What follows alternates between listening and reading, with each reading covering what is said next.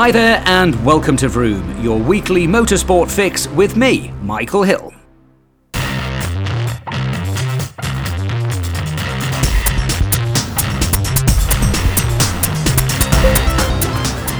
Welcome to episode 3 of Vroom. This week I'm joined by Moto 2 European Championship frontrunner Lukas Tulovic from Germany and Moto America's communications manager Paul Carruthers, who also just happens to be the son of the 1969 250cc world champion Kel Carruthers. I'll also be looking back at the last seven days of motorsport action, so open the throttle. It's time for Vroom.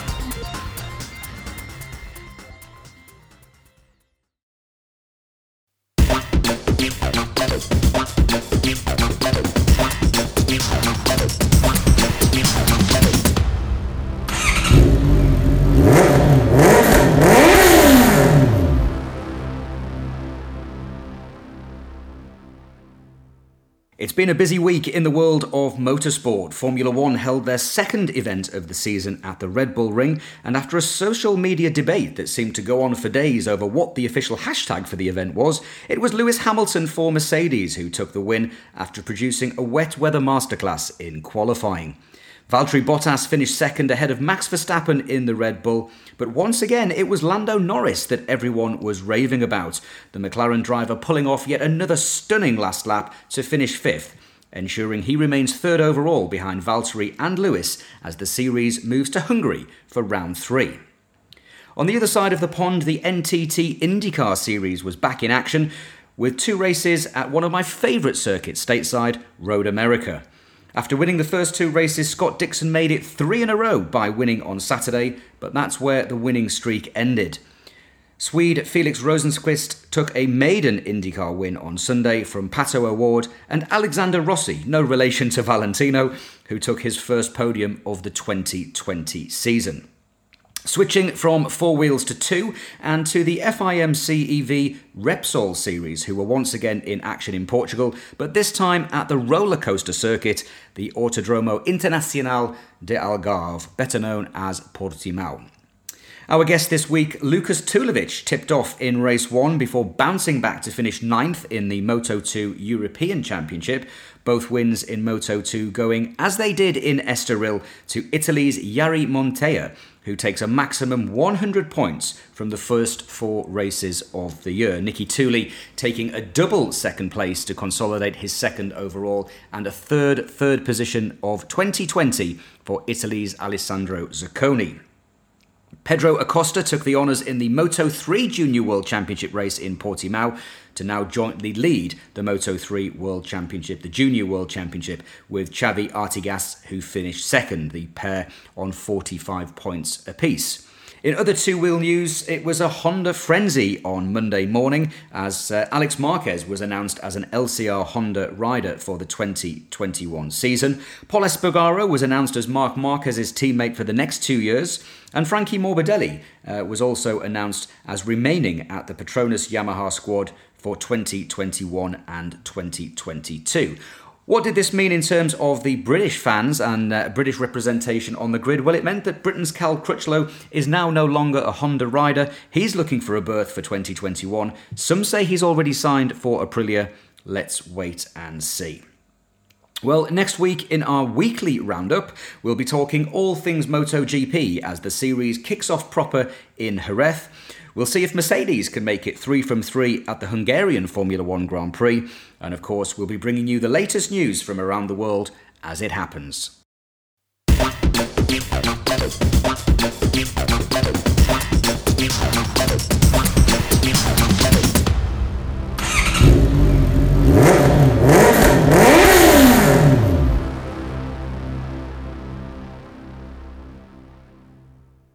Well, my first guest this week on the Vroom podcast is German Lukas Tulovic, a rider that I first met at the Sepang Moto Grand Prix last year. Uh, no stranger to racing in Moto 2, but he's also racing in the Moto E World Cup this year. So, uh, welcome to the Vroom podcast. You're dialing in from a very factory looking Kiefer uh, office there in, uh, in Portimao. How are you doing?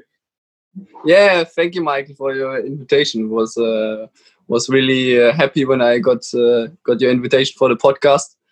Um, yeah, honestly, uh, really, really good feeling after last week in in Estoril, the first race of the season. Also during the the strange situations nowadays, and now we arrived here at Portimao, just setting up all the truck for the weekend. Monday we have the next two races here at at Portimao, so getting ready. Later we have a track walk, and then uh, tomorrow we start our training sessions.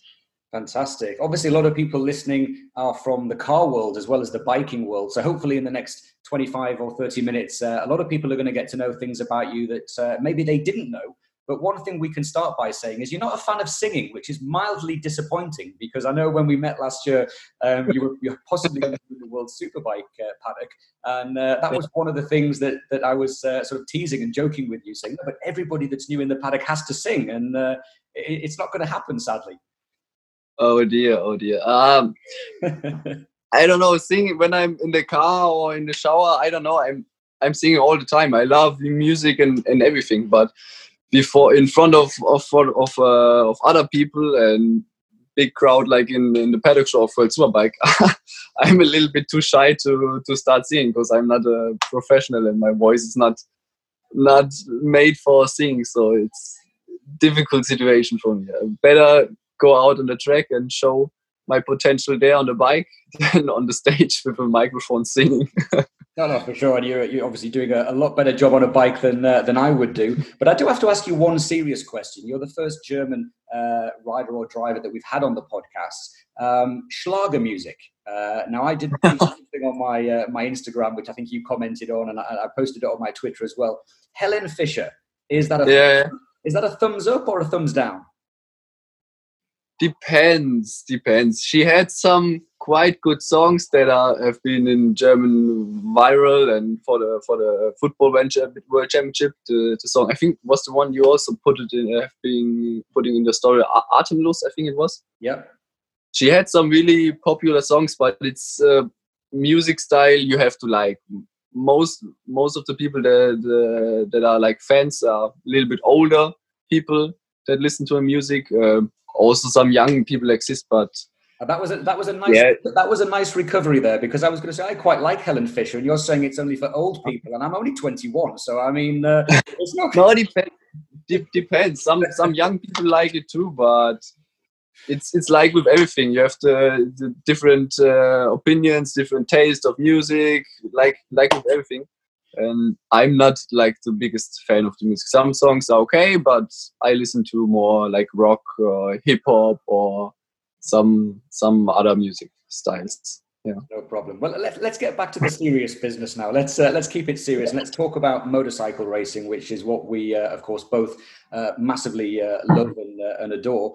I want to talk to you first of all um, about how you got into racing. Um, we've talked a lot on the podcast in the last couple of weeks about how riders in the UK and uh, in other countries get into racing. The German Championship, the IDM Championship, we've seen many, many great riders. Uh, Xavi Forés, Markus Reiterberger, two yeah. bring to mind that have, have had great uh, careers. Um, how did you get into to two wheels? Oh, it was. Uh, I, I have already a few years, uh, few years in my, my career books. Uh, so I started with five years with a small mini moto. Uh, before before I, I got six, I, with six years, you you've been allowed to start in the German Championship for this. Then I've been there for four years. It was till I was ten. I did also uh, uh, second in the European Championship uh, in the same year. Bruno Ieraci and Tony Arbolino have been with me on the on the podium, and uh, also German champion in I think two eight or two nine it was. I'm not sure again, a long time ago. Then I stepped up to the NSF 100. Was uh, two years in this in this class. To 11, I was also European champion there.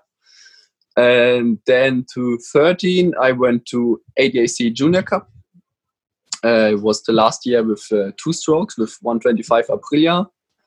And in 2014, I've done uh, the same championship, but with 390 KTM for the first year.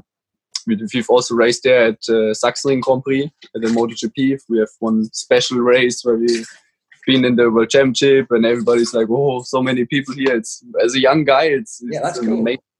racing there. Um, and then in 2015, we've made a decision because i was already one of the really really tall guys and the small guys have been overtaking me on the straight and i really had to fight a lot and then we made a decision to go to 600 class direction to Moto 2 not direction Moto 3 because i was already too big and made no sense to go to Moto 3 because the guys there are you know pretty pretty small a lot lighter uh, for the weight than me and then we went to Yamaha Cup. It was it doesn't exist anymore, but was a really good championship also to step in. There you start also with data recording, with everything, and it's getting step by step more professional. For example, also uh, Jesko Raffin has been there, or Kenan Sofuoglu won this championship before oh, really? going to. Yeah, honestly, okay. Kenan. Yeah, and this championship I've done unfortunately, I didn't win because I won race in Belgium in Zolder. I was not allowed to race because I was 14 and you had to be 15. I was the only rider didn't uh, didn't race there because I was not allowed. And, and one D- you couldn't race there because in Belgium the rule was 15. Yeah. But in other yeah, exactly. races that year you could race. Yeah, exactly. It was the only race I was not allowed to do to to race. We tried everything, but unfortunately I wasn't allowed to go there. And then into 16, we went because it was amazing year. First time on the 600, we went to to Spain to the CEV where I'm racing now also this year. But first year with really bad material and I was fighting a lot. Um, and then we made the step uh, to to a Kalex, to a good team, to Chiatti into 17, and it was amazing. I made really really good progress even did one pole position at Estoril, um, did not quite a podium, but two times fourth position. And then also in the same year, I got the chance because it was together with Forward. I did my first test at Austria at, at Forward because Baldassari was injured after the race on Monday, the test after the weekend. And then in 18, we made another step to to Tech Trois team in CEV again. There I did my first podiums. And then because of these good results, uh, Domi Aegerter was injured at the Kiefer Racing Team where I'm now currently. And then I had the chance to go two races to uh, World Championship Moto 2. Did some good races and performance there. And then last year, the step to the Moto 2 World Championship. And now I'm back here in the CEV and trying to to fight for the for the victories and to get back to the Moto 2 World Championship. So step by step. That's impressive. Uh, I mean, considering you're only 20, 20, 21, I mean, you're still a really, really young, yeah, 20, 20. So, I mean, that's an impressive CV. If you were to write everything down, I mean, you, you've already accomplished quite a lot. Um, I know there was a lot of talk over the winter that, that Kiefer would move to the World Superbike paddock, and for various yeah. reasons that we don't need to go into, uh, it didn't happen. Um, before we talk about the current season, because obviously you are doubling up in Moto E as well, which is another completely different bike to ride, and I'm really interested to hear a lot about that. Um, were you disappointed that the the World Supersport deal didn't happen? I know you were really looking forward to coming into that paddock. I know the team was as well, but you know, what, what was your feeling at the time? Because there was a lot of press, and you know, I tend to not really read too much of certain journalists because they just try to, to sensationalize stories for people to read, right? Yeah. So, um, were you, you know, what was your feeling? Firstly, when you thought, "Hey, I'm going to World Supersport," and then when you found out that you weren't going to World Supersport, because there was a time that potentially you may not even have a ride, uh, you may not even be riding anything. So um, that's a, that's a lot to deal with at 20 years old, right? Yeah, at that point I was 19. Yeah, it was oh, difficult situation. Yeah, difficult situation. After last year, we my Kiefer got the uh, cancelled the place in the Moto2 World Championship, and then we had to look for other possibility. I also didn't have any good possibilities to stay in the Moto2 World Championship, unfortunately. If I had a lot of money, I could stay there, but I'm I'm not super rich uh, to to be be uh, able to pay like millions a year. It's, uh, it's what you also talked about last uh, episode.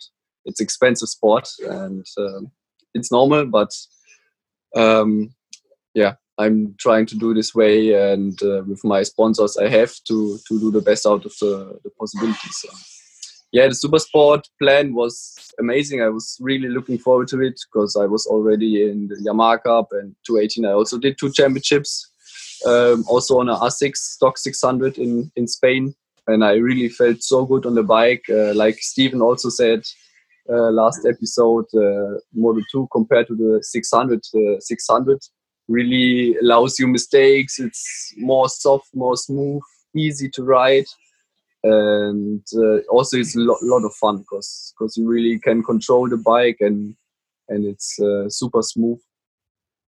Um, but yeah unfortunately the project didn't work because of the financial situation and then we had to find another another option and uh, the uh, the best one was here in Spain to do this championship because Jochen my team boss already he still has the the material the Moto 2 material everything from the past. So we we could start this project here. Yeah, it makes sense, and uh, and obviously the Kiefer Racing team, uh, very very famous team. They've had great results, and Jochen's been a, a real supporter of you as well, hasn't he? I know last year yeah. I met you for the very first time in Sepang. Uh, I was there doing some work for for Ducati, and he was even in the meeting when we met in. I remember meeting in your garage in the little office, and we were all having a having a little chat.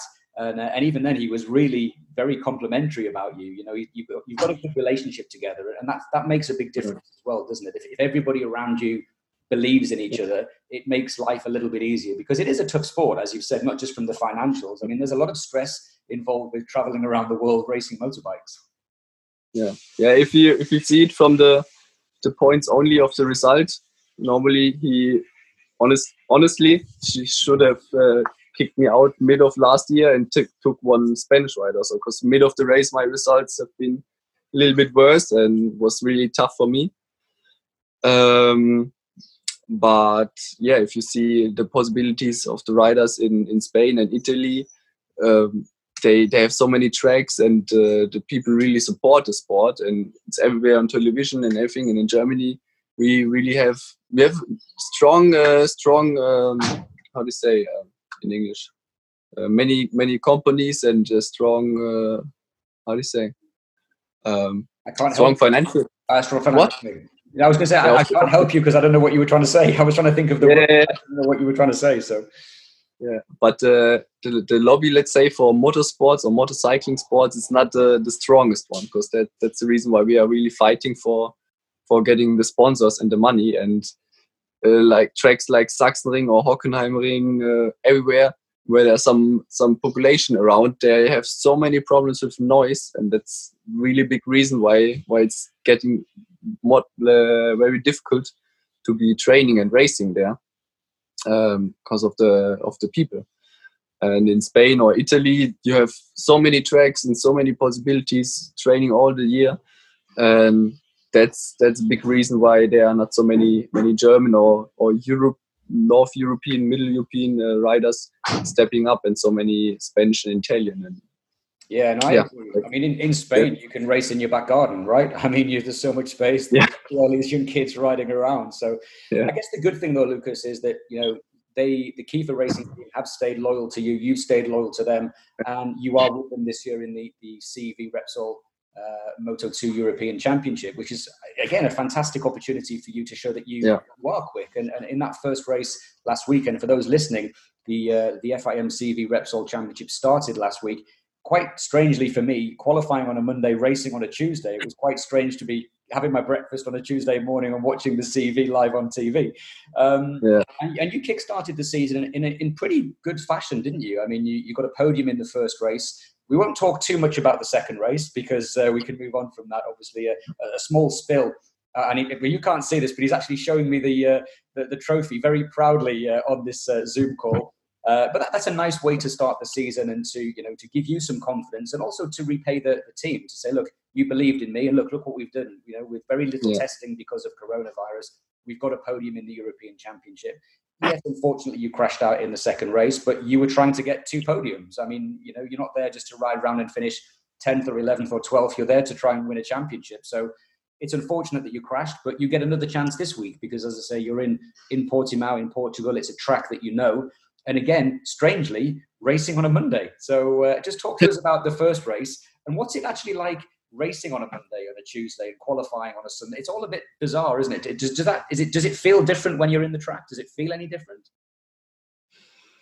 Um, doesn't feel so much different. Only because you when you text your friends and everybody, it's it's strange because normally it's Sunday. Everybody knows race Sunday, and even when you post on one post on on Instagram tomorrow is race. Uh, Sunday, Tuesday. It's it's so strange to, to do things like this but yeah, it's uh, when you're when you're there on the on the racetrack, you have your training sessions, then you have qualifying day, and then you have race day. It's all like going step by step proceeding, and uh, then it's not so much different if it's Tuesday or Sunday. But for people standing next to you or outstanding people watching the races, I can imagine it's super strange that it's on a on a Tuesday. But yeah, this time we start on Friday uh, training, Saturday training, Sunday qualifying, and Monday racing. Uh, it's also super strange, but uh, yeah, I don't know. It's like this, and uh, better racing like this on a Monday than not racing. So I'm I'm really glad yeah. to to be part of this and like that I can race now. Yeah, exactly. And obviously, again, just going back to that first race, podium first time, as we ah, said, yeah. that, you must have been delighted to get that podium. I mean, that's a great way to start the season. Yeah, yeah. Honestly, was was really I was really happy after the, the race because we struggled a little bit in the qualifying sessions to to get the pace because the other riders, the Montella, Tuuli, Zaccone, they've been really really fast and consistent. I was uh, thinking a little bit, oh, will be will be tough to fight with them? But at the end in the race they they've not been so much much uh, faster. And i was uh, even in the end of the race i think similar speed and even closing the gap to, to Zaccone and uh, getting that podium um, the same plan i had for the second race was again the same situation i lost a little bit in the beginning with the new tires and the grip i'm not quite used to this because in the world championship we have harder tire compounds and when i'm training I'm always on really, really used tires. Wait out. Uh, well, it's it's in the paddock here, and we have some noise in the background. Guys cleaning cleaning their bikes. Um, and yeah, in the end of the race, I I knew I will be strong again when the grip drops a little bit, because I'm I'm used to that and was the same situation in the in the second race. I was step by step getting a little bit closer after after the first laps, but then unfortunately lost the front at the end of the back straight in turn six. Um, I was going deep to the corner, just starting to open the throttle where the front was starting to jump and and close. I was just at five percent of throttle, so just lifting a little bit of weight of the rear and then lost it really, really disappointed. But okay, that's racing, and I have two more possibilities now on Monday.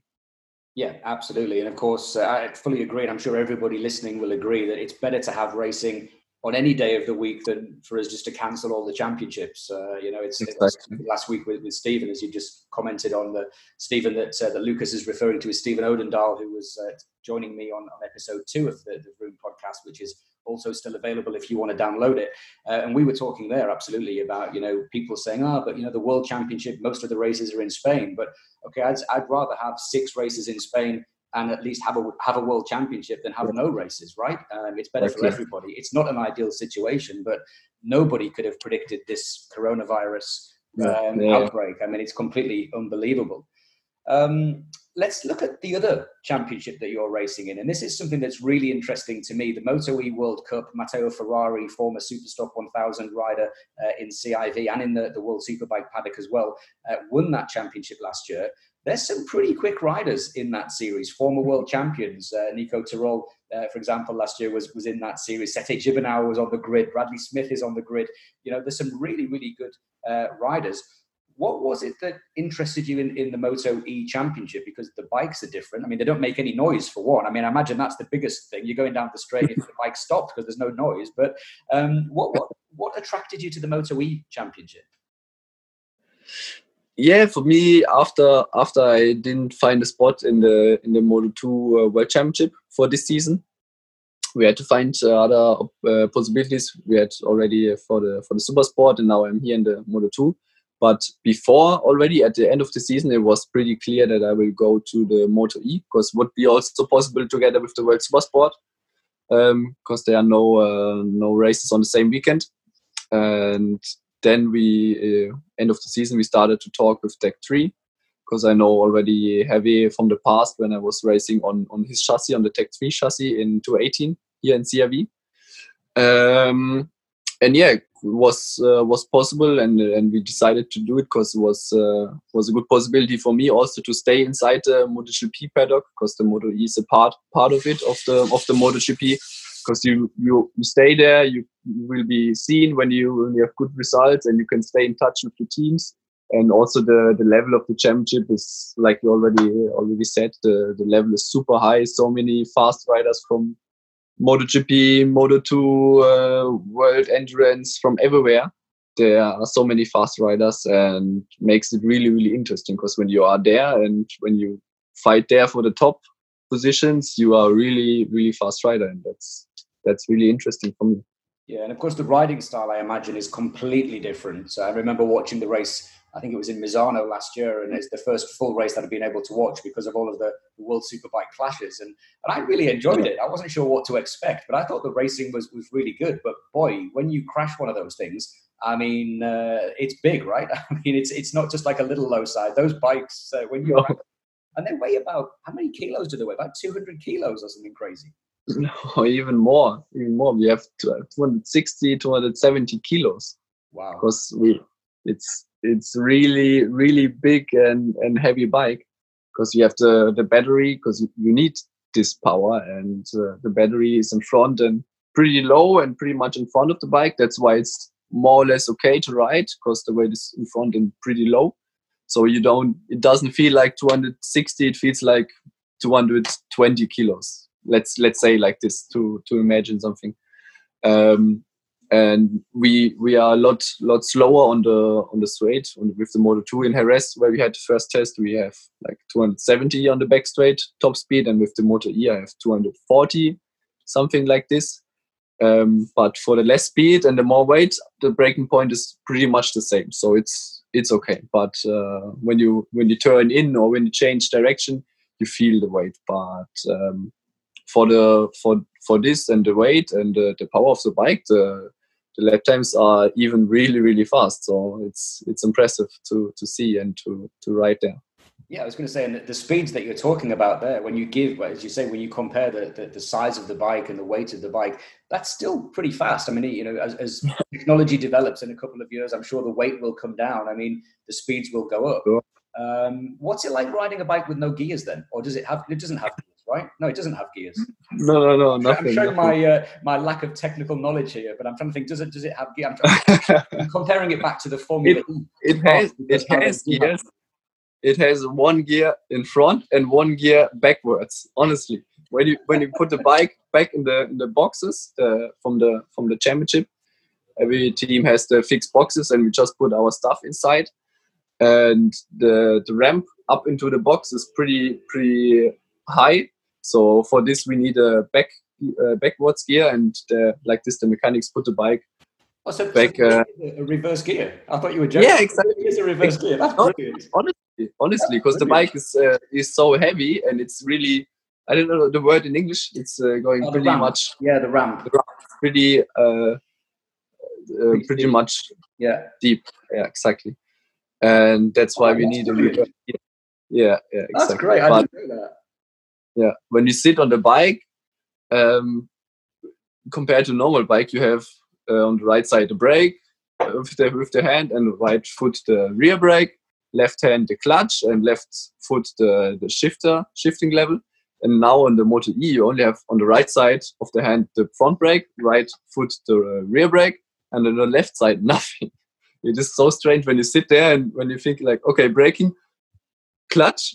There's no clutch. It's it's so strange. Yeah. How, have you done that the, first the first few times that you were the first few times that you were riding them? Were you did you find yourself on the brakes going for the clutch and then thinking, oh shit, like the yeah. fell off? Like what's happening? the first few laps I, I tried it, yeah, but there was no clutch. It's it's super strange, honestly, to after 15 years riding uh, bike with uh, with fuel and with clutch and shifter level and, and everything. Going to electric bike that doesn't have all this stuff. You only pull the throttle and brake and and steer the around the corners. It's it's everything you have to do. Uh, easily said, but it's it's so strange after so many years on on a like normal bike, if you say. Yeah, strange. Yeah, for sure. Just two more questions because uh, we've been talking already for nearly 26 minutes. Uh, it's time for Honestly. Yeah, time. For, we, uh, we just get going, and, and I get paid by the minute, so that's uh, so I get paid by the word. So uh, the more words that I say, the better it is, right? So, um, yeah. I want to ask you very quickly about the um, the online gaming because technically you have made your Moto E debut, and I was watching that. I think I sent a picture actually to your WhatsApp. I mean, it was chaos, but that was a load of fun, wasn't it? It was a great initiative by by Dorna to to not just focus on the the Moto GP riders. They actually brought in Moto Two, Moto Three, and Moto E, which I thought was genius. Yeah. that was brilliant. it was it was funny to watch. I can imagine, but for me, I had uh, the imagination. Not just finished race. I, my pace is not the best to fight for the victory. I know. I, I was not also training not so much like the guys in the front because they say, "Oh, I was training yesterday a little bit," but honestly, they've been training a lot more because they've been so fast. yeah.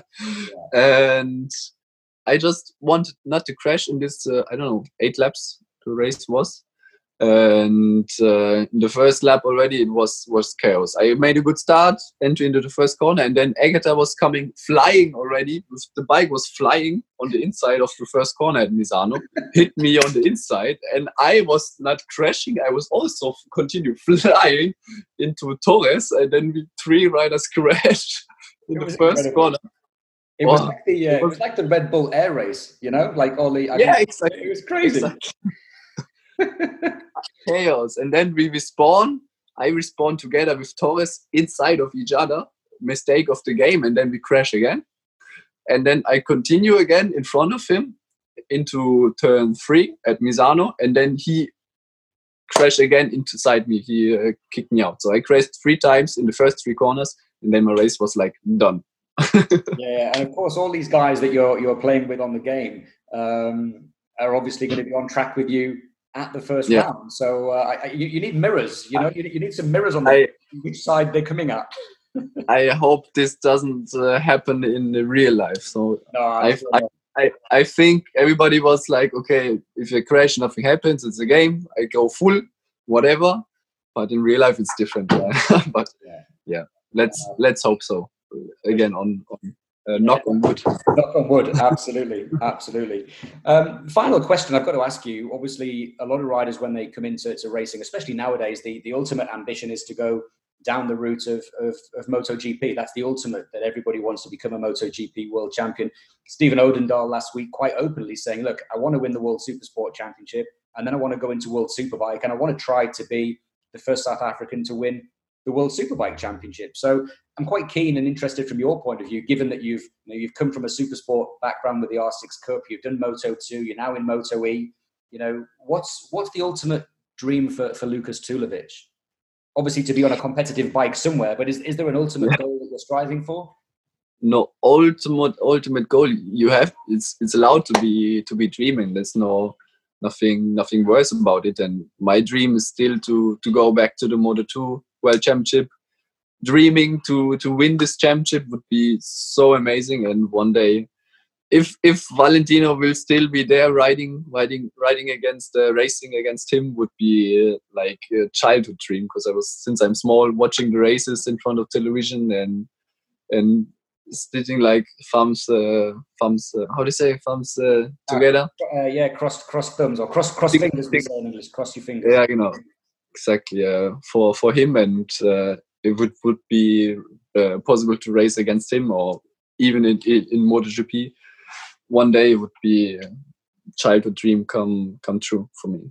No, for sure, for sure. Well, Lukas, as I said, I could keep talking and talking. I haven't actually done any public speaking since uh, since the Qatar Grand Prix, and obviously Phillip Island. I'm, I'm, the minute that somebody says they'll do a podcast, I'm like, yes, somebody to talk to. I'm so excited. you know, but, uh, but no, it, has been an absolute uh, pleasure. It's been really cool getting to know you over the last sort of six or eight months, and as I said. Uh, disappointed that you're not in the World Superbike paddock because I think you could have had a great season and I think we'd have had a load of fun uh, on uh, on the paddock show. Sure. Uh, especially when you start singing uh, Atemlos by Helene Fischer. I mean, that would have gone down in history. Uh, oh my God! At Oschersleben, this would have been oh yeah, incredible. yeah, for sure, for sure. But no, I mean, I wish you wish you and Kiefer Racing all the very best uh, for for Portimao on Monday and for the rest of the season. Obviously, from a paddock show perspective, you're always welcome uh, to, to come on as a guest. Right now, of course, we don't have a paddock show uh, scheduled this year because we don't know when we're going to have fans again. So it may be this year, it may not. Um, I think certainly the, the Oschersleben round of World Superbike, sadly, uh, has been postponed until 2021 anyway. Yeah. Um, but yeah, hopefully, Yeah. hopefully we'll get you into the paddock at some point and we can uh, we can entertain uh, the German fans because I'm sure you're building up quite a fan base now uh, with uh, with your results. I always see uh, a lot of flags around. Uh, certainly last year there was flags and support for you. So uh, uh, yeah, it was it was amazing. Yeah, even on tracks like Japan, there have been some German and Kiefer racing fans. It was was so amazing, and of course, when you're racing on on such a high level in the World Championship. And making quite quite good progress and results. There are some some people that getting getting interested into it and follow you. So it's uh, it's pretty nice. Uh, and if you get this support and this uh, this uh, uh, uh, people on your behind your your back, it's uh, it's so amazing and yeah. gives you really really good motivation. yeah, I can imagine. Well, Lukas, uh, Dankeschön. Uh, thank you. For, uh, thank you for, for joining. And uh, again, uh, we'll look forward to uh, to seeing your progress as the season uh, progresses. Thank you, Mike. Thank you. So that was Lukas Tulovic, uh, who's racing in the Moto 2 European Championship and in the Moto E Championship as well. Stay tuned because uh, coming up next is the son of the 1969 250cc world champion Kel Carruthers. Yes, I will be talking to Moto America's communications manager Paul Carruthers after this short break.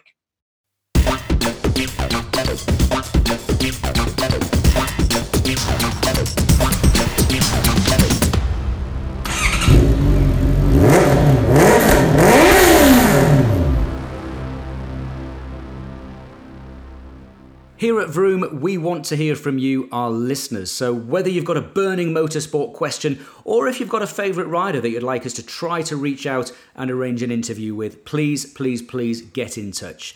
You can contact me through my Twitter account at mhillofficial. So, what are you waiting for? Get in touch today.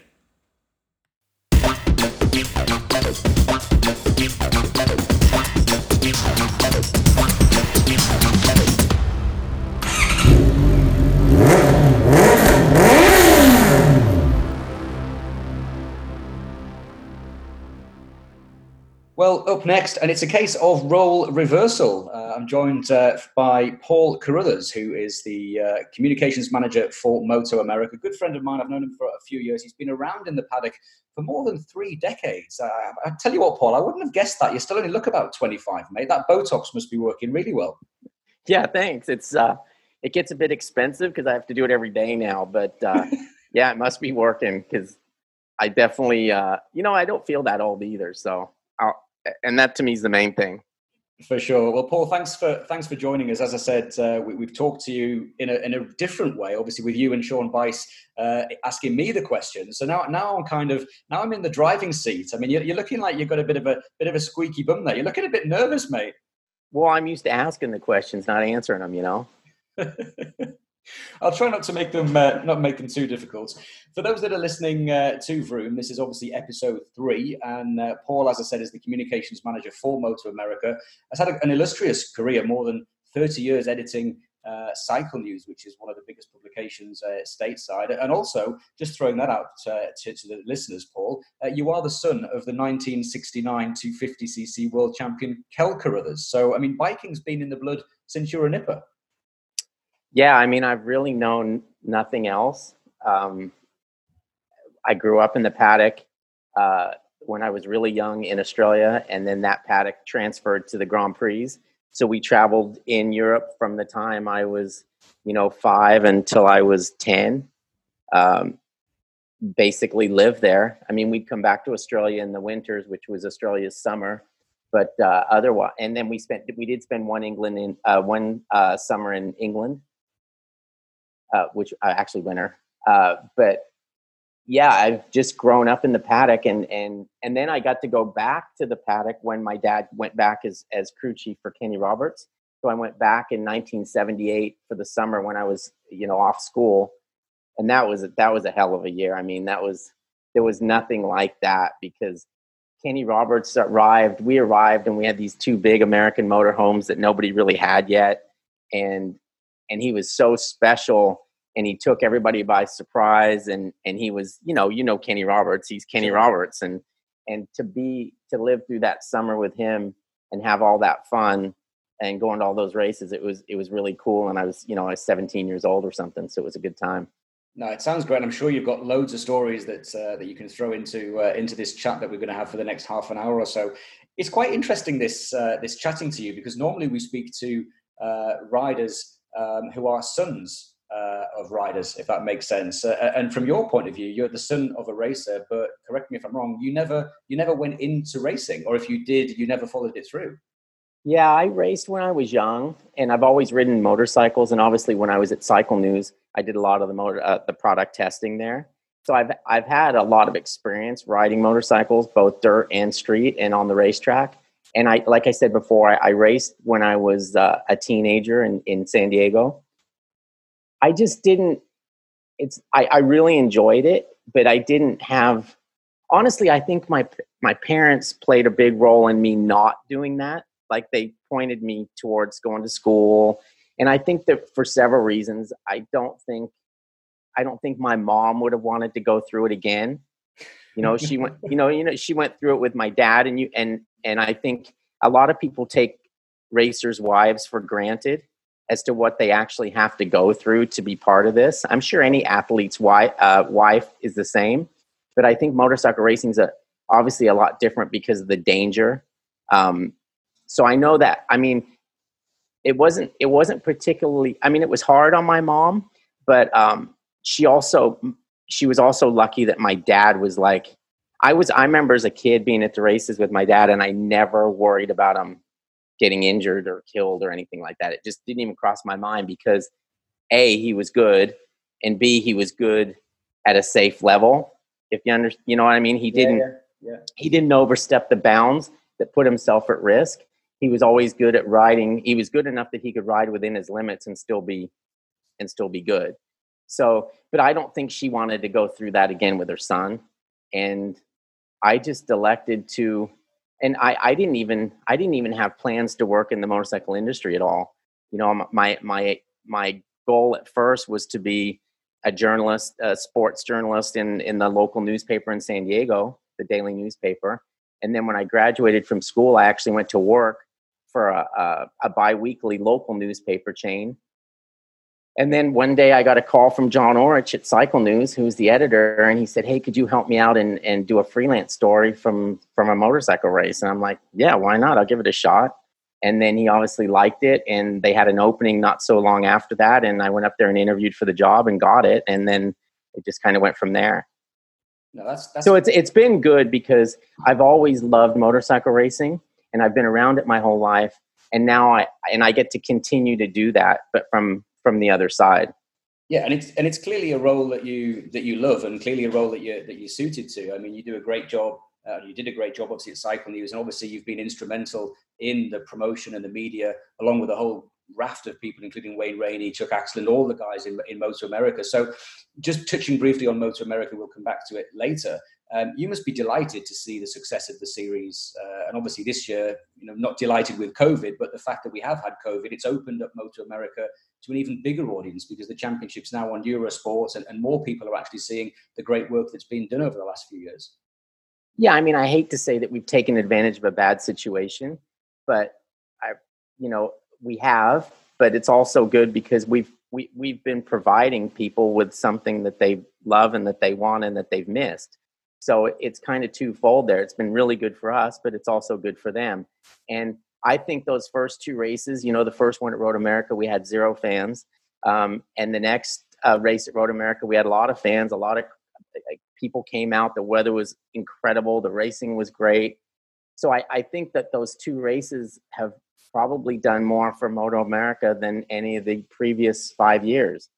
Yeah. So uh, I think it's a good thing for us. I think you know the whole Euro sports thing has been good, and there's nothing quite like being the only show in town. You know, I mean, if here in the states, you know, I, I turn on ESPN or or these other sports stations, Fox or what have you, and you know, it's it's the 1994 World Series or the 2005 Super Bowl or something. There, there hasn't been any live sporting events until well now.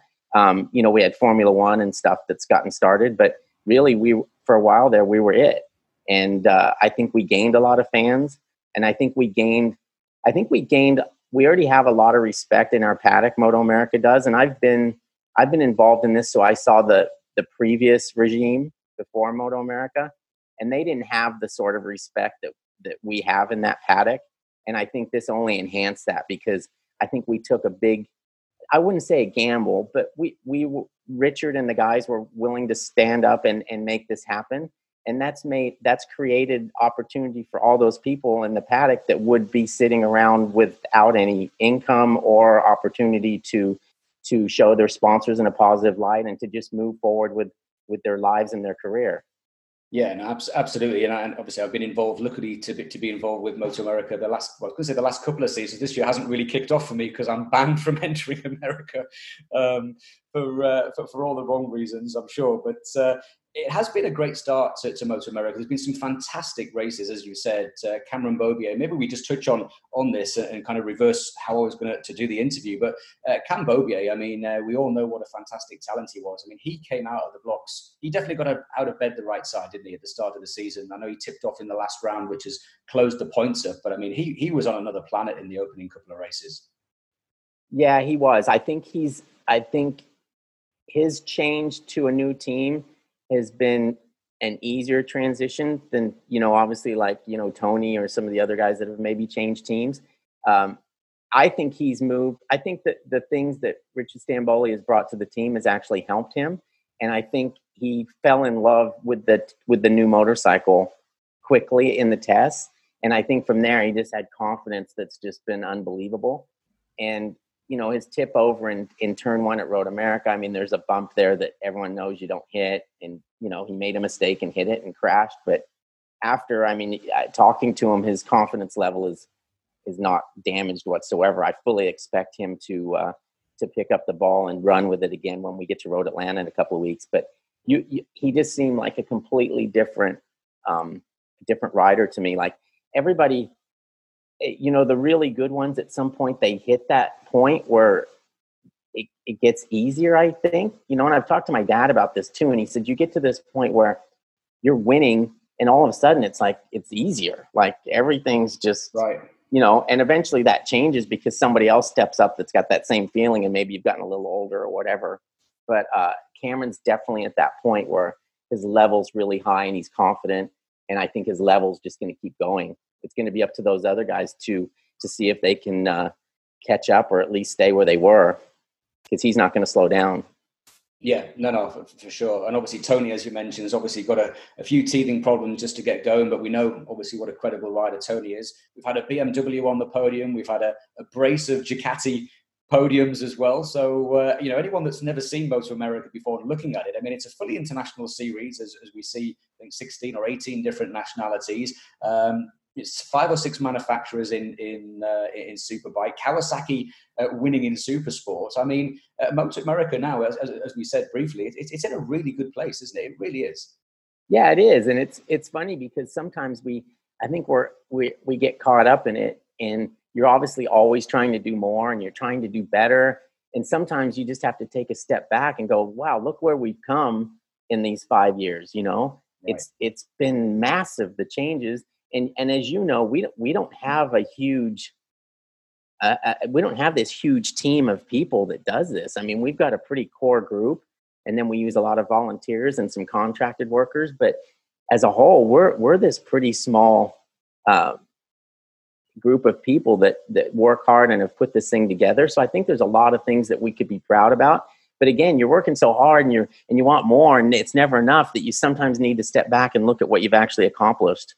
I have to remind those guys of that sometimes because we kind of get ahead of ourselves and wanting more, you know. Yeah, yeah, no, it's, it's a really, really good point. Uh, one thing I should mention as well, uh, and I should have mentioned this at the beginning, so so apologies. We've gone 11 minutes into this uh, this discussion, and I haven't said congratulations, Paul, because you recently became a grandfather. I've seen some, uh, some I've seen some great pictures on, on social media, and uh, I, I, haven't actually asked you off off uh, this, this, this recording. Is it your first grandchild?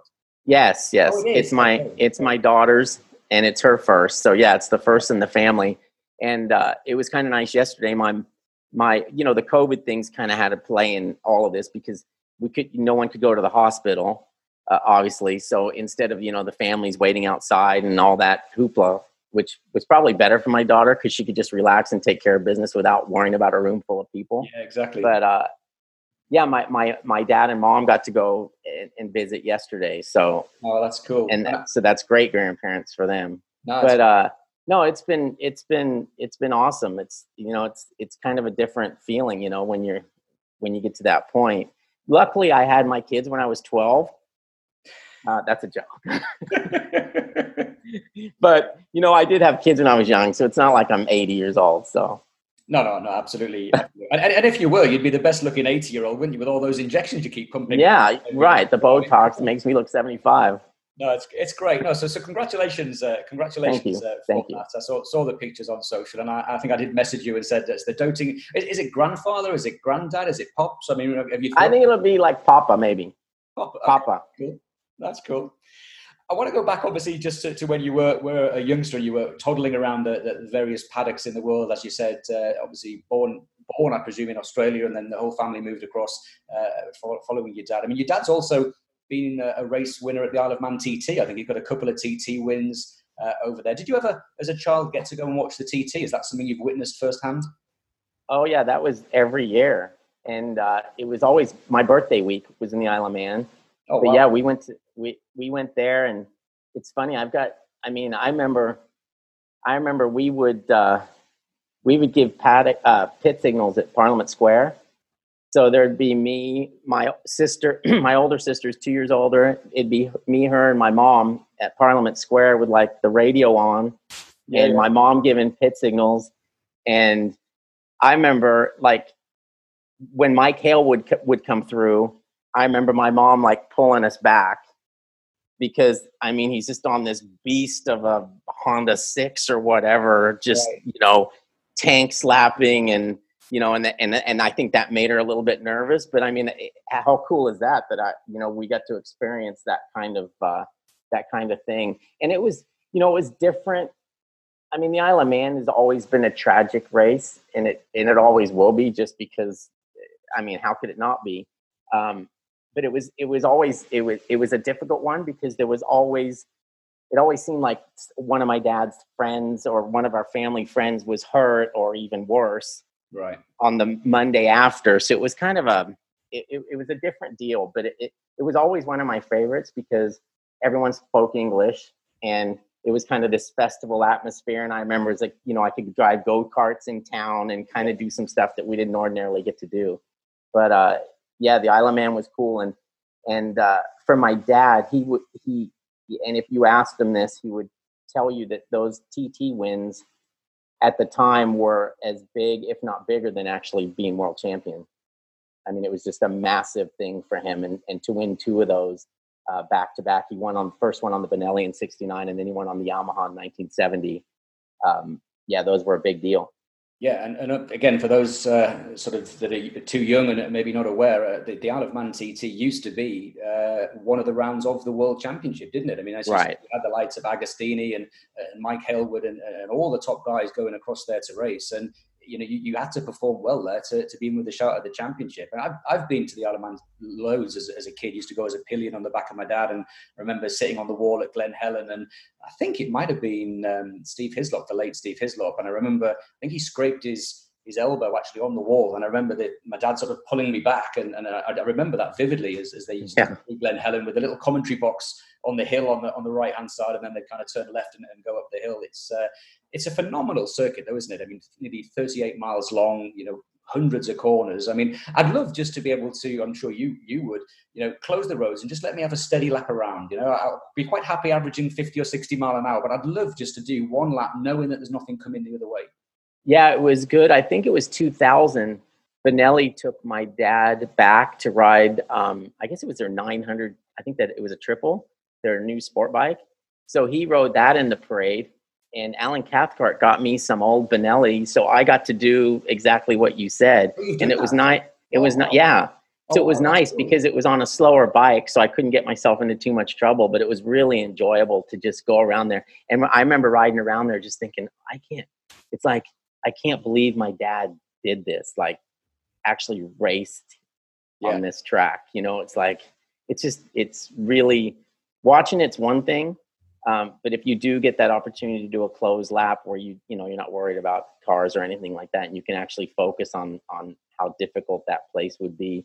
I can't imagine like I just can't imagine learning, you know, learning that circuit and, and knowing what's coming up next. And and Dad said it like it. You, you when you go to the Isle of Man, and he'd tell anyone that's going that you know you have to take it's two or three years of learning before you can get to the point where you're you're actually willing and and, and comfortable enough to just go race. Yeah. And, and as you said, I mean, obviously your dad and, and the likes are racing back in the sort of the late 60s, early 70s, and technology, tires, brakes, everything so different then as well. I mean, you know, we've seen such an advance in, in motorcycles over the last 20, 30 Yeah, years. I mean, It was treaded tires and drum brakes. wow. you know, and they're still averaging, you know, 99, 100, 101 miles an hour around there back on those bikes. It's, I look at some of the photos of him and I'm like, God, the suspension's bottomed out. And, you know, he's wearing a, a helmet that these days wouldn't even qualify for a beer cooler, Right, Um, right. you know? So yeah, it was, it was, it was pretty amazing times. I, I mean, the trip itself, it, it was funny because when, I mean, I always think of my dad, you know, being a parent now, I, I can't imagine like picking up your whole family and saying, and my mom being good with it and saying, look, we're going to Europe and I'm going to try to be world champion in this very dangerous thing that I do. And just picking up the entire family and moving. And that's exactly what he did. I mean, him and my, uh, my dad and my grandfather went to Europe early to get things set up, you know, to buy the caravan and to buy the, the bike or the van and, and get the bikes. And, and my sister, myself, my mom, and my grandmother took a ship from Sydney to Italy. Six No way. weeks. Six weeks Wow. on a ship, which was cool when you're five years old, but it wasn't so cool for my mom No, um, so, because that's what we could afford. I mean, it was obviously cheaper to go by sea than it was to fly. So they flew to get ready, and we. So it, you know that's how our that's how our Grand Prix, uh, you know, career started. That's so cool. That is such a cool story, isn't it? I was to say that's one for the grandkids, and obviously you've got grandkids now. That is such a cool story, Paul. That yeah, I mean, it's it's all stuff that they they'll need to know because their you know their grandfather was a world champion, and and there's not many of those in you know all of sport. It's something to be special if it's if you're actually world champion. Yeah, for sure. I want to ask you just a couple of questions, and I don't want to get too controversial uh, about it, but obviously there was some big news uh, within the last sort of week or so that uh, that Michael van der Mark has made a surprise uh, sort of what's the, an announcement, I guess, that he's going to leave uh, the factory Yamaha team at the end of 2020. He's going to move to BMW. Who who is leaving BMW? We don't know. That potentially opens up uh, a pretty coveted seat on the World Superbike grid. Um, coming back to the to sort of the riders stateside, we've got Garrett Gerloff doing a, a great job. I know he's only had one race, but I think he, you know, as I said earlier, he acquitted himself pretty well in, in Australia for the first round of World Superbikes. I'm sure Garrett will be uh, up to speed. Is this the the potential seat uh, for for Cameron Beaubier? And I know we've talked on and off over the years about this on various podcasts, and we've discussed it on on Moto America Live Plus. But Cameron's always said, "Look, I'm happy." In, in the States, I've got a nice life here. I enjoy racing my bikes. I enjoy winning races. Um, I'm only going to go to race in World Superbike if I've got the right package. Potentially, this is the right package. What, what's your thoughts on that? Yeah, I think if he continues to be as dominant as he has been, you know, in the, in the opening rounds, if he continues at that level, which I think he will, and maybe even goes beyond that level, I think it would be very difficult for them to not offer him the spot. Uh, but whether or not he'd take it, I don't know. He, in the past, he's always kind of he's kind of been on the fence with it, and he and he could always use I, I don't want to say any excuse, but the excuse of like, okay, I haven't really been offered like the A team deal. Right. You know, which makes sense. I mean, if you're a four-time Moto America champion, you, you don't want to maybe go to the junior team and, and not feel like you're getting the same stuff as van der Mark and, and the other guys. But if he got the offer to take this one and doesn't take it, then honestly, he really doesn't want to do it, if that makes sense. Yeah. And I could see him not wanting to do it. Um, you know, he's a homebody. I mean, he loves it here. He likes being able to go home on, you know, Monday morning and, and be at his house and spend the week at his house riding his motocross bike and his bicycles and, and doing his training and, and having his family around him and, and things like that. So I, I, I honestly, it would surprise me if he went, but then I wouldn't be surprised if he went, if that makes sense. Yeah. I mean, no, it's something in him could just click and go, you know what? I'm good enough at this point in time that I should give this a shot. And I think if he gave it a shot, I think he'd do well. Um, at the level that he's ridden at now, I would think he'd have to be, you know, he'd be a top five guy right off the bat and see where it goes. And I, I'd love to see him give it a shot, but I also like to, I like having him here because, you know, he's good for Moto America and he's a good guy and, and it's nice. It's, it's always nice to have somebody that that's pushing the level to the point where the other guys know what they have to, you know, know with the level they have to get to in order to, uh, to be as special as he is. So, yeah, yeah, no, no, and I agree. And I think a lot of people, you know, I, I, tend to try not to get involved too much on, on social media and be political. I try to keep out of that. But, you know, it does frustrate me when people say, well, why doesn't he go? He's got this opportunity. He's won in America. There's nothing left to prove. But it's not as easy as that, is it? You've touched on it already with your dad and like moving the whole family. You know, he's, he's settled here. He's in a, he's in a, you know, a really good relationship. He's got his family around him to suddenly up and root uh, to to Europe, which is where you would potentially have to base yourself. It's not just as easy as saying, "Yeah, I'll go and I'll go and ride this bike," because there's a lot of other things to consider. And I think whatever whatever he decides, you know, he needs to be respected for that. Yeah, and I think it's. I mean, on to to to make it at that level. Not to say that you don't you don't have to have the same sort of commitment at Moto America, but I mean, you really got to want it Right. You know, you've got to crave it. You've got to think about it every night when you fall asleep and think about it when you wake up to want to make the commitment to make that big move. Um, you know, and especially if if doing what you're doing here, maybe you find that equally as satisfying, you know? Yeah. No, absolutely. I think it probably I think he probably would want it more now if he didn't get the taste that he had when he was a kid. I think when he went there as a kid and didn't have the support he needed and didn't have the family. And I just don't think his first experience with Europe left him wanting more.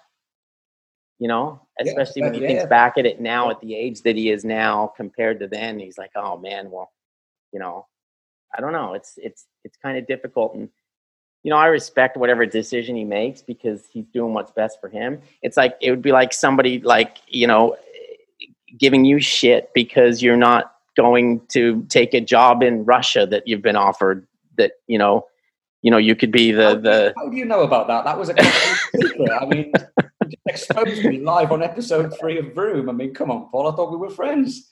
Right. But i mean the bottom line is everybody has to do what uh, what they're comfortable with and what what's going to yeah. give them what they feel is the best life. I mean that's what it's all about anyway. Yeah. Yeah no absolutely. Absolutely. Like little Gerloff i mean he's he's he's over the moon to be there. You know, he wants to, you know, learn Polish and whatever else he can learn, and just he just he's just jumped right in and and and he's loving it, and he wants more than anything to, you know, be World Superbike champion or go to MotoGP or or what have you. I mean, that's like he he's that's that's his thing right now. Yeah, yeah, and I I think he's I think Garrett's good. I think Garrett. If it was anything like his career here, he was really good, but it got him a, it took him a little bit to get to that point where he got to the next level. He he didn't he didn't rush it per se, you know. Um, but I think oh, being over there will force him to do that a little quicker, and I think he already has. Uh, but I expect really good things from Garrett. Yeah, no, for sure, for sure. Um, I've got to ask you uh, another question, which is going to sound a bit strange. Uh, obviously, putting putting a few few bits out there in, in uh, these episodes of, of Vroom. Uh, when I was a kid, I was a massive stamp collector. I'm not even joking. I really did collect uh, stamps, and I remember my nana and granddad giving me loads and loads of stamps. Um, you don't happen to have uh, the, the Kel Carruthers stamp uh, around, do you? Because I was looking on, uh, on on Wikipedia and doing a little bit of research just so I didn't come in empty-handed. But um, but your dad actually uh, did get his own stamp collection as well, didn't he? Yeah, he was on a stamp, which is kind of cool. He has it somewhere. Um, I don't have one, but he he he does have one. So, um, you know, maybe uh, maybe I, hopefully he lives another thirty or forty years. But uh, when he's no longer around, I might make you a deal on it. But uh, That's cool. it'd be a lot of money because I could take advantage of you now that I know you're actually a collector. Oh, that's it. Yeah, I should have kept quiet. You could put the price up, but no, that's good. Obviously, you, you said that you were in the, the World Championship paddock, um, which again is very different back then to what it is now. Have you got any any sort of funny anecdotes and stories from from your time as a as a toddler when you got off the ship, or when you were a little bit older, maybe getting into your early teens of, of paddock life? Because I guess there was other there was other um, riders' sons around there, right? I mean, you're talking about Kenny Roberts, but I guess Kenny Kenny Junior would have been uh, uh, around as well. And Well, yeah, when when we went when we went back in '78, Kenny Jr. was just a little kid. You know, um, I don't know, he was probably four years old or or something like that. And uh, I do have a Kenny Roberts Jr. story that was kind of funny. We we were at Spa, Spa Francorchamps for the Belgian Grand Prix, and there was this little old lady that sat outside the the restrooms all day, and she would have a plate there, and you would put your your money in and and go to the bathroom and that's how she you know i guess she cleaned it or whatever but she kind of made her money there and and so when when she would knock off at night kenny jr would go sit there with a plate. No, and he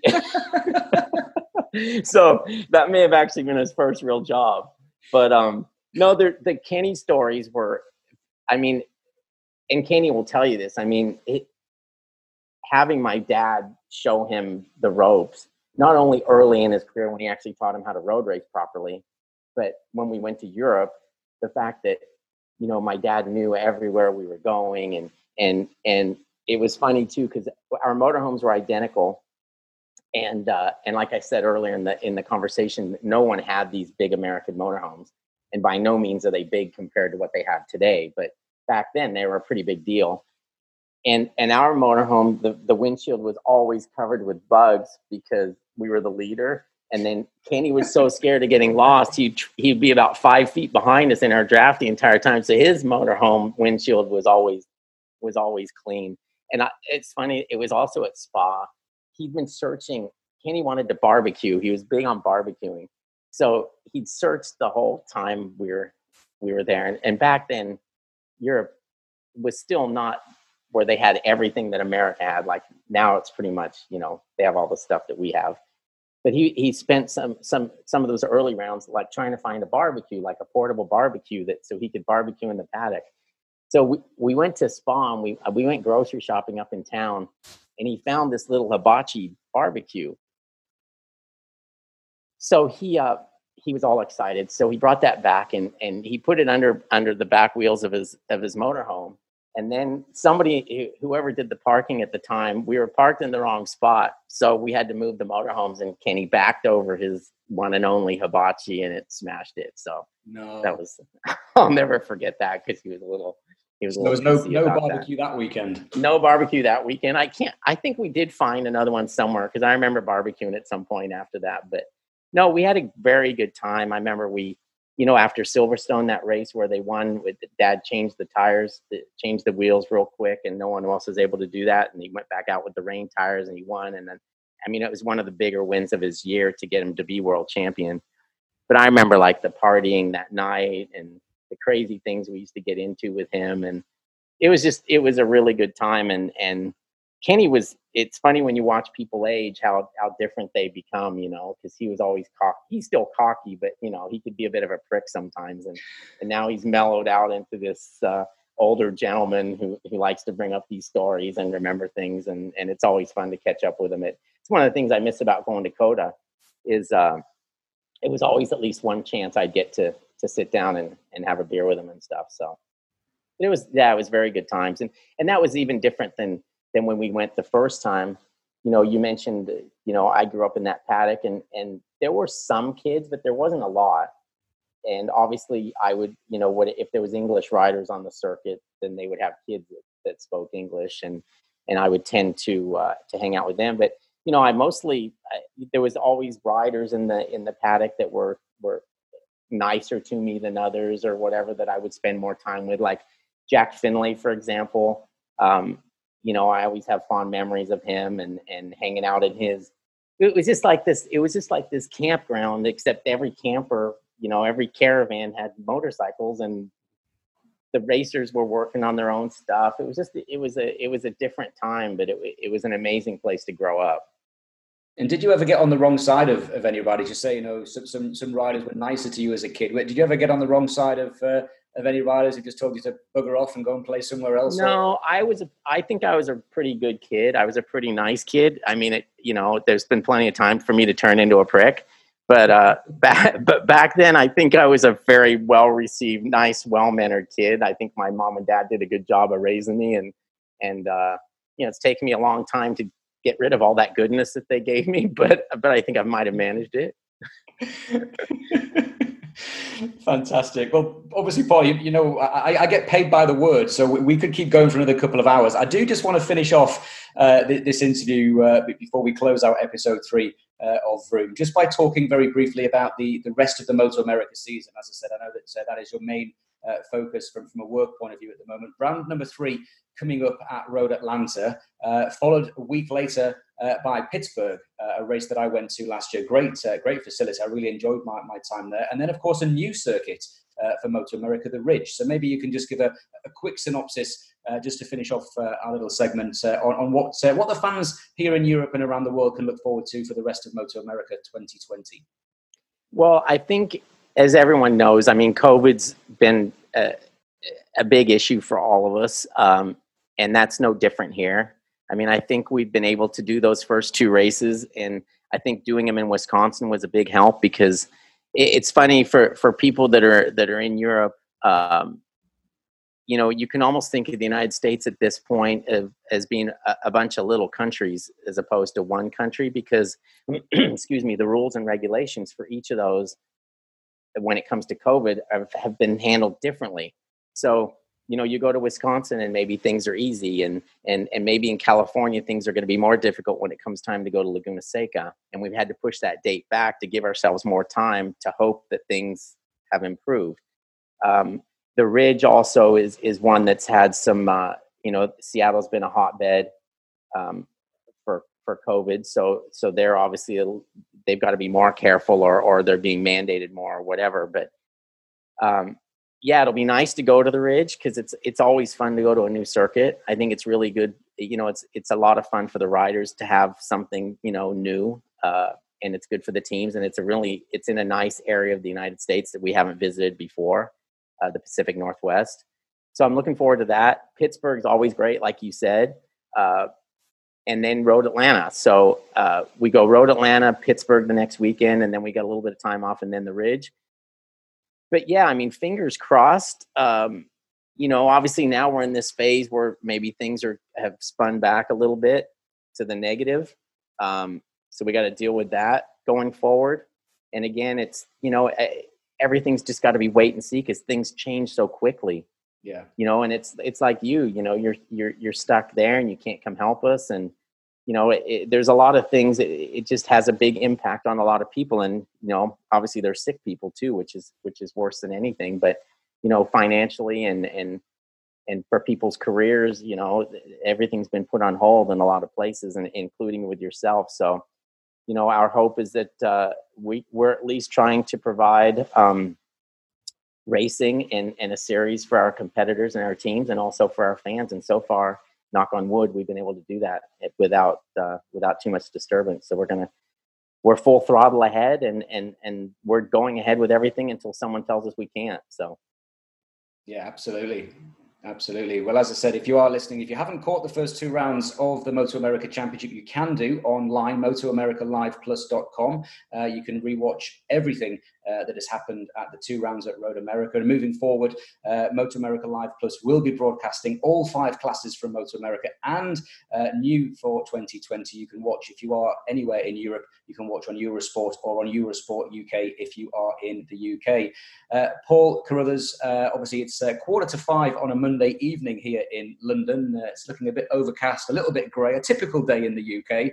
And we're conducting this interview on a Zoom call with, with cameras. And it's a beautiful blue sky where you are. thank you for getting. What time is it there now? It must be about nine o'clock in the morning, is it? Quarter to nine, yeah quarter to nine. You're an, you're an early bird. I think when you first suggested it, you went, oh, "I'm up at six o'clock. We can do it at six o'clock." I'm like, "Yeah, I, I do. I, uh, I, I, I really like the mornings.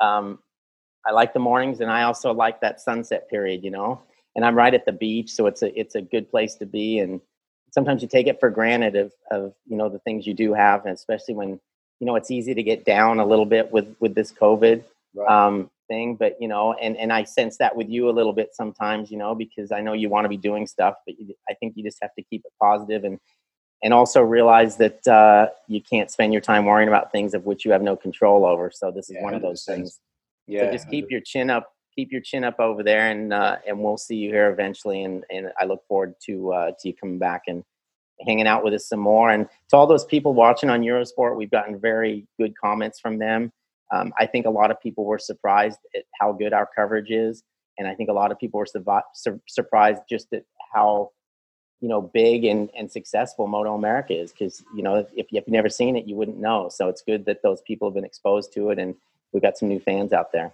Yeah, absolutely. Uh, well, as I said, Paul, uh, thanks uh, a lot again for your, for your kind words. And I'll try not to send too many more depressive WhatsApp messages. I mean, the poor guy, I, joking aside, I haven't, I think I've inundated you and, and Chuck and Wayne Rainey. And I'm just, I'm sorry, I still can't travel. Please just give me something to do. But uh, uh, you obviously know what it's like being, being on the inside and, and, the kind of people that we are. We want to be involved we want to be contri- contributing to, to the championship. But uh, as I said, as soon as I can legally leave the country and get on that plane, I'll, I'll be over. But you take care enjoy every moment with your uh, your new granddaughter, and uh, I'll look forward to uh, hopefully being uh, on site for round three. But if not, I'll be watching it uh, online.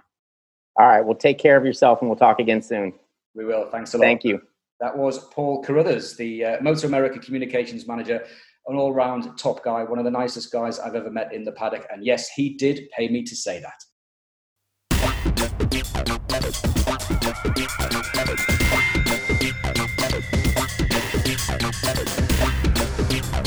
Well, that's it for episode three. Join me next week when I'll be joined by Spain's Xavi Forés and South Africa's Themba Khumalo. Xavi Forés is chomping at the bit to get going again in World Superbike for Puccetti Kawasaki, the series due to kick off at the end of July. And Themba is a black racer from South Africa, former rider in the European Junior Cup, and with a decent pedigree in the South African Superbike and Supersport series.